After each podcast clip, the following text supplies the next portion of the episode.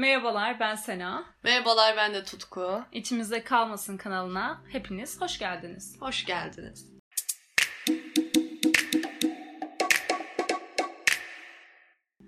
Bugün yengeç sepeti sendromundan bahsedeceğiz. Nedir yengeç sepeti sendromu? Şimdi yine sağ olsun ismini şu an okuyamayacağım ama soyadının Rosco olduğunu tahmin ettiğim yani böyle okunduğunu tahmin ettiğim aktivist bir yazar olan Ninochka Roska tarafından bulunmuş bir kavram. Hı. Şimdi bir gün kumsalda yürürken avlanan bir balıkçıyı görüyor. Balıkçıya yaklaştıkça görüyor ki kovasının kapağı açık ve yengeç avlamış. Yengeçler kovanın içinde. Diyor ki hani bu yengeçler kaçabilir kapağını kapatmamışsın. O diyor ki kardeşim diyor yengeçler kaçamaz. Çünkü burada bir tane yengeç olsaydı kaçardı. Ama burada bir sürü yengeç var. Bir yengeç kaçmak için yukarıya böyle tırmandığında diğer yengeçler onu yakalayıp tekrar kendi Aşağı aralarına çekiyor. sokuyorlar. Evet bu hikaye çok tanıdık. Evet bu internette de aslında görmüş olabileceğiniz bir hikaye. Yani birini böyle yukarı itmek yerine sürekli aşağı çekiyorlar diyor. Hı hı. Adam da bunu artık yengeç sepeti olarak adlandırıyor ve diyor ki ben sahip değilsem sen sahip olamazsın, ben başaramıyorsam sen başaramazsının hikayesi bu. Yani yengeç sepeti sendromu. Yani günümüzde birçok insanın farkında olarak ya da olmadan birbirine yaptığı birinin başarısını tahammül edememe durumu gibi hı. bir şey aslında. Yani illaki başarı olmak zorunda değil tabii bu ama bir insanın yükseldiğini, bir e, iyi bir yere geldiğini, iyi paralar kazandığını, Hı. ne bileyim bir kıdemli birisine dönüştüğünü görmek kimi insanda böyle bir şey yaratır. Hı. Kötü bir his yani kıskançlık olabilir, imrenmek olabilir, ne Haset. bileyim hasetlik yani gıpta ediyor dahi olsa bazen istemeden de olsa ona e, zarar verme ve onu bulunduğu yerden bir şekilde aşağı çekme eğiliminde oluyor insan. Yani bu haset hani çok imrenirsin birine farkında olmadan o kişiyle ilgili bir yerde bir söylemde bulunursun. O, o kişiye zarar verir. Bulunduğu Hı. yerden atıyorum para kaybeder ya da ünvanını yitirir gibi Hı hı. şeyler. Bir tweet görmüştüm. Adam şey yazmış işte 40 yaşındayım ve içimde hani doktor yapma isteği var gibi bir şey. Hı. Onu da birisi cevaplamış. Hikaye anlatmış. İşte 40 yaşında birisi tıp okumak istediğini söylemiş. Karşıdaki de demiş ki 6 yıl tıp okuyacaksın. Hı hı. 46 yaşında mı doktor olacaksın? Adam da demiş ki nasıl olsa 46 yaşına geleceğim. 46 yaşında doktor olabilirim. Hı hı.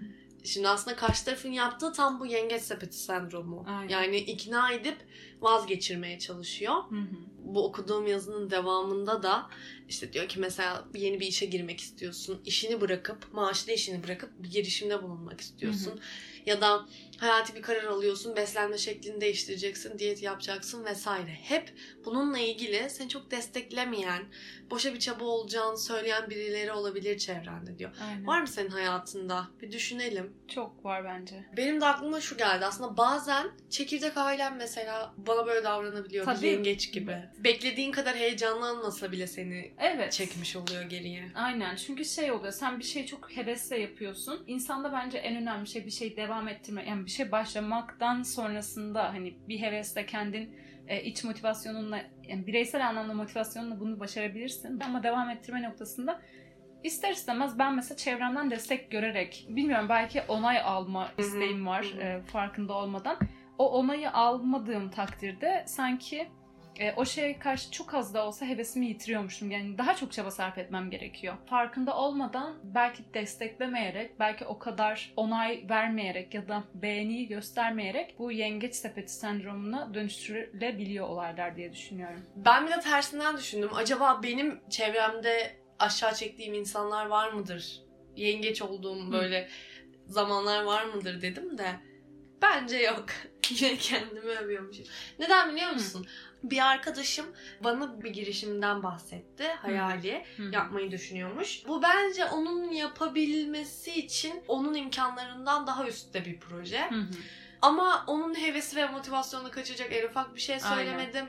Destekledim Aynen. ve çok da güzel olur vesaire. Tabii yani çünkü şöyle düşünüyorum ben arkadaşlık mevzusuna da buradan çok ufak bir atıfta bulunmak istiyorum. İnsanlar hani arkadaşlık kurduğu kişiler aslında böyle şey ona yalan söyleyen değil tabii ki ama belli noktalarda eğer gerçekten öyle olduğuna inanmıyorsan bile bir şeyi başarması için bir noktada motive etmek. Yani e, hayali konuşuyorsa bile çok hayalci yaklaşıyorsa bile o olaya O noktada bence evet yapabilirsin desteğini vermek belki onun o azmini tetikleyecek ve gerçekten başarmasına sebep olacak bir şey olduğunu düşünüyorum. Bu işte hani boş hayaller kurdurmak ya da olmayacak bir şey oluyormuş gibi samimiyetsiz evet yapabilirsin demek değil bence. Aynen. O yüzden ben de genel olarak insanlara hiç şöyle demem. Emin misin ya bile sormam yani. Böyle, böyle bir şey cümle bile kurmam. Evet. Çünkü hani yaparsın niye olmasın ki tabii ki filan derim. Aynen ben mutlaka. yalan söylemedim aslında arkadaşıma. Çünkü gelecekte Hı hı. yapabilir. Yapabilir. O hayal ettiği başarıya ulaşabilir. Aynen. Ben şu an onu zor görüyorum. İşte böyle işlerde ben çevremdeki insanları çok daha e, duyarlı davranmaya çalışırım. Çünkü ben de böyle şeyler yapmak istediğim zamanlar olur. Birine e, o bahsi açtığım zaman karşı taraftan birazcık o beklentim olduğu için belki bana gelip böyle bir şey isteyen kişiye onu vermeye çalışırım. Çünkü kendimi onun yerine koyarım. O noktada hani istediğim şey aslında biraz destek. Tabii hani hem manevi anlamda bir destek hem de belki fiziken. fiziken bana bir belki yardımı da dokunabilir, fikir Hı hı. verebilir, e, işin ucundan tutabilir. Hadi şurasında ben yapayım diyebilir. Bu bir beklentim olduğu için değil ama fikir alışverişi yapıyorsun Hı hı. sonuçta ve ortak iş yürüteceksiniz belki mesela. O yüzden ben o işi düşündüğümde de gerçekten genelde etrafımdaki insanlara şey derim. Yani yaparsın bence hani olabilir neden olmasın. Yapman için şu şu şu gerekli gibi. Hı hı. Bir de gerçekçi açıdan da hani sadece böyle o olur ya neden olmasın Hı sen kralsın yaparsın falan değil olay. Gereklilikleri de şartları da sağlamaya çalışırım gücümün yettiğince. O yüzden ben de kendi adıma böyle bir insan olmadığımı düşünüyorum. Senin de aynı şekilde bu bahsettiğin şeyde hep yani ben şunu yapamıyorum, ben şöyleyim, bunu yapmam gerekiyor dediğimde her seferinde biliyorum ki hani o aşağı çekme Hı. şeyin değil. Ne yaparsam yapayım bir taraftan hemen bunu ben de yardım edeyim falan dediğini bildiğim için bence bu bir yengeç sepeti sendromunu kişisel anlamda çok Evet sahip değil. aynen. Evet benim arkadaş çevremde de yok. Çünkü atıyorum 40 kere diyete başlasam, kilo alıp kilo versem bu süreçteki motivasyonunuz hep ben çok başarılıymış ve yeni başlıyormuşum gibi bana aslında taze motivasyonlar veriyorsunuz. O geldi aklıma. Yani En çok onu düşünüyorum ben. olması Çünkü gereken bence. evet belki de Ya, ya. çünkü şöyle aman sen de üf, kaç kere başladın kaç kere bıraktın yapmıyorsan yapma falan. Yani zaten hani senin e, psikolojinin orada ne kadar e, etkilendiğini bilen birisi ya da bunu en azından düşünebilecek kabiliyete sahip birisi o senin çevrende hani arkadaşlık kurduğun kişiler arasında olması gerektiğini düşünüyorum. Yani zaten toplumumuza bakıldığında ya da dünya üzerinde belki hırslardan belki e, insanların kendilerinin kişisel ne diyeyim başarı sağlama çabalarından kaynaklı olarak herkes birbirini bir şekilde aşağı çekme noktasında. Çünkü bir noktada herkes birbirinin rakibi olabiliyor. Evet. Yani en kötü hani ekmek parası kazanma konusunda bile bir şekilde birinin önüne geçersen sen daha iyisini yiyorsun, daha iyisini tüketiyorsun, görüyorsun, geziyorsun gibi. Bilmiyorum belki çok sert bir yaklaşım ama yani insanlar hep birbirini aslında geçmek, daha iyisini başarmak amaçlı bir yarış halinde birçok alanda.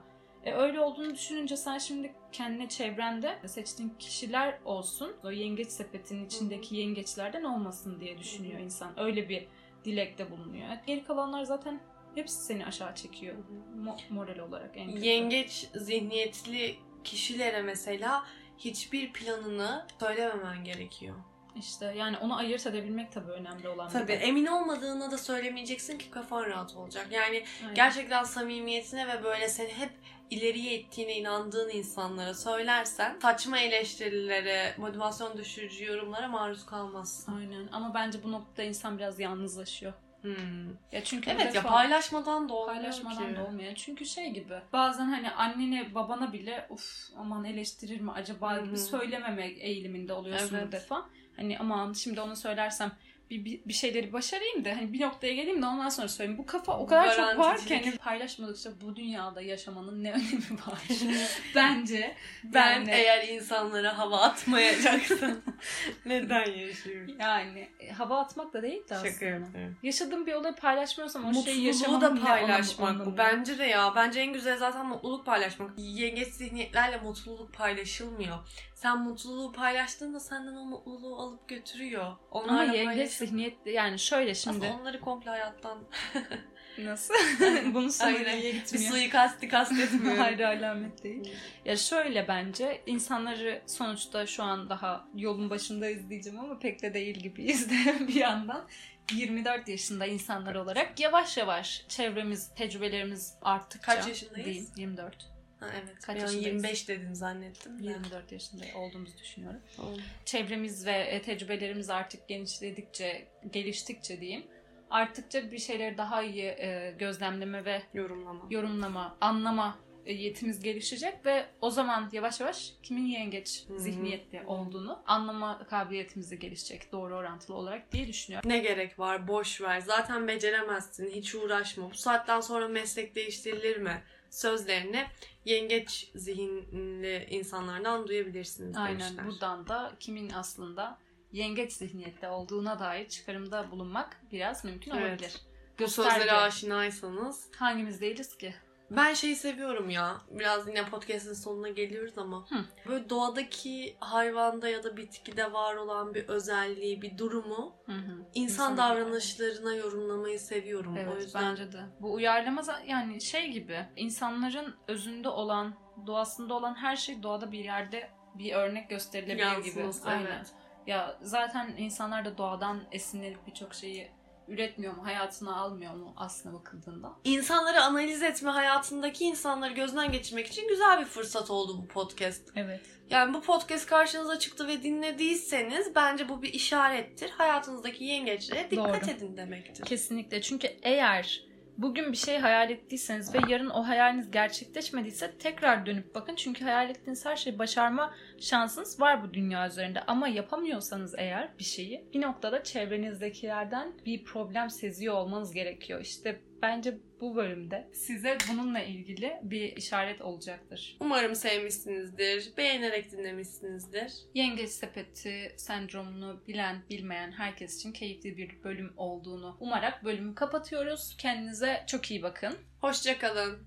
Hoşçakalın.